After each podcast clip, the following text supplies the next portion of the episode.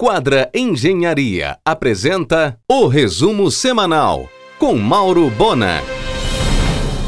O tráfego na ponte de Outeiro será totalmente liberado agora, no final do mês, garante a CETRAN. Oito cabos estaiados da ponte de Outeiro estão concluídos, outros 12 até o final do ano. A CETRAN concluiu o projeto da segunda ponte para Outeiro. Terá 414 metros de comprimento por 10,4 metros de largura e 22 metros de altura do nível do rio Maguari. Ligará a sétima rua de Coraci ao bairro da Brasília. É uma promessa de Helder. O deputado Chicão, governador em exercício, pretende concluir agora em dezembro uma super repaginação no prédio da Assembleia Legislativa. Tudo novo e mais 11 gabinetes para deputados, além de um restaurante de gabarito com serviço terceirizado. A Alepa deveria esquecer a construção de prédio novo na Júlio César. Deixar a cidade velha seria o fim do movimento no centro histórico levando a decadência ao lugar.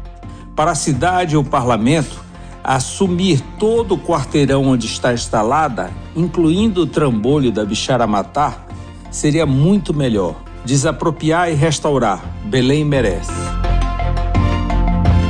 O Instituto Histórico e Geográfico do Pará, que não tem recursos para manter o belo solar Barão do Guajará, deveria permutar o imóvel com a Alepa por algo menor, mais moderno e de fácil manutenção.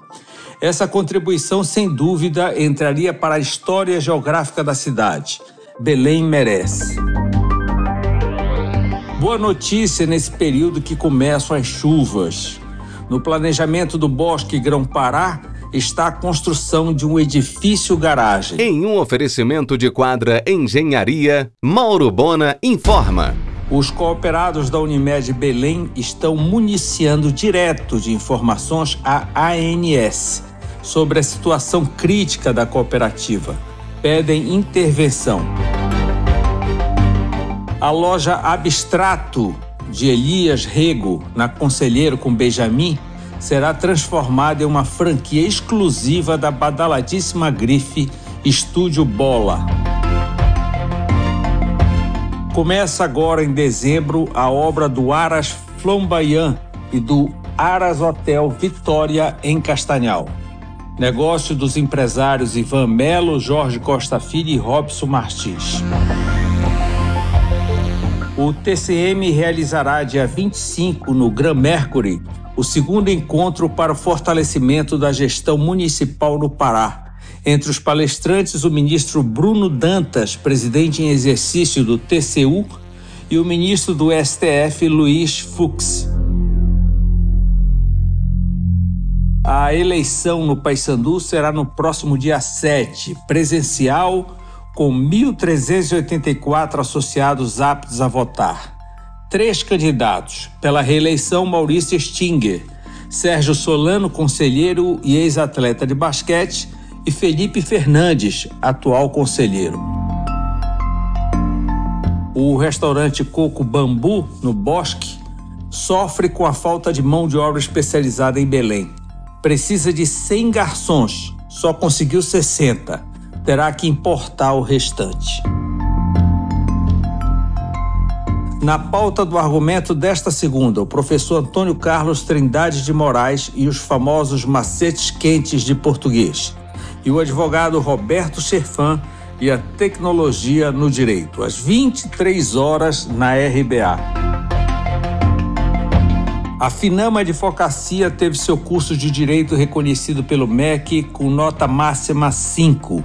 Em apenas três anos de existência, a Finama Advocacia já se posiciona entre os melhores cursos do país. Aliás, o MEC acaba de reconhecer o curso de enfermagem também da Finama. Em um oferecimento de quadra Engenharia, Mauro Bona informa. O engenheiro eletricista Rui Altieri foi eleito engenheiro do ano. O título otorgado pelo Clube de Engenharia do Pará será entregue no dia 15 de dezembro. O empresário Ricardo Lucas levou o presidente da Firestone para estraçalhar um pato no tucupi sexta no Capone. Abriu em regime de soft open o completo Golden Bar, no mix do Golden Plaza, no Pátio Belém. Carlos e Ana Paula Teixeira comemoram no próximo dia 25 os cinco anos de sucesso da Adega das Onze, uma degustação de vinhos portugueses premium.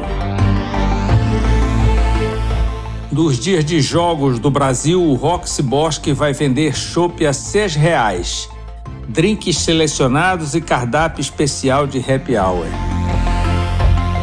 A rede de lojas American News, especialista em perfumaria, maquiagem e cosméticos importados, chega a Belém com duas unidades, uma no Bosque Grão-Pará e outra no Boulevard, com inauguração no dia 8 de dezembro.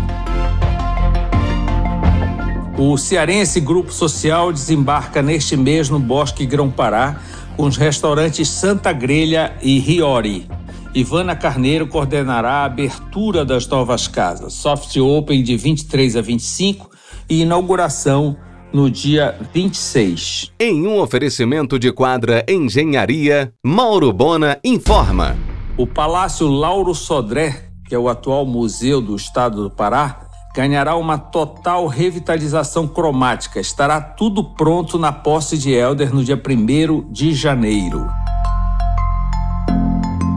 O hangar deverá experimentar novamente uma superlotação no dia 21 de dezembro, quando o TRE diplomará os eleitos.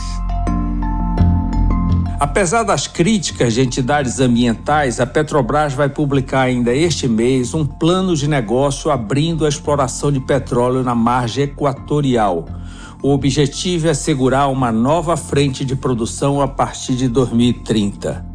No plano do ano passado, a Petrobras previa destinar para a margem equatorial 2 bilhões de dólares em investimento sendo 38% do total destinado à exploração até 2026, com a perfuração de 14 poços.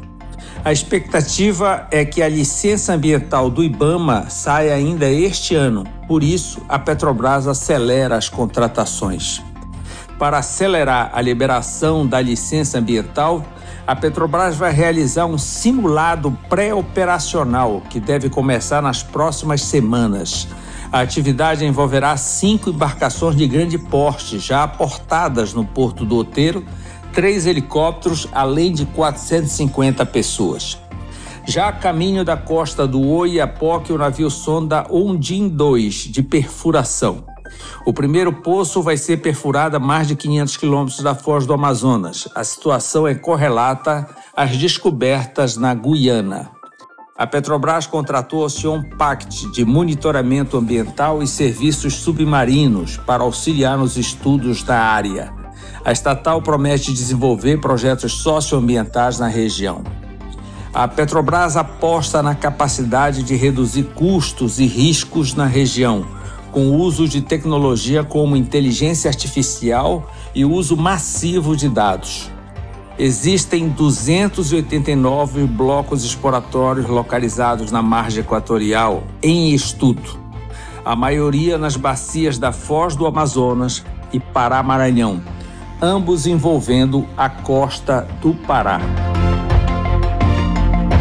No passado recente, o Ministério Público Federal e o Greenpeace impediram a operação na margem equatorial. Agora, entidades ambientais pedem o apoio do PT alegando que as comunidades não foram ouvidas e que o estudo de impacto da Petrobras está desatualizado. A exploração na margem equatorial já chegou à COP27. Relatório diz que atividades de petróleo e gás são os maiores emissores de gases do efeito estufa. Gestão de Ricardo Salles derrubou em até 91% julgamentos de infrações feitos pelo IBAMA. Enem diminuiu em número de inscritos no período Bolsonaro. Bolsonaro enfrenta uma infecção braba em suas pernas causadas por erisipela. Não existe vacina contra a doença. Você ouviu o resumo semanal com Mauro Bona. Siga o Twitter, arroba Mauro Bona.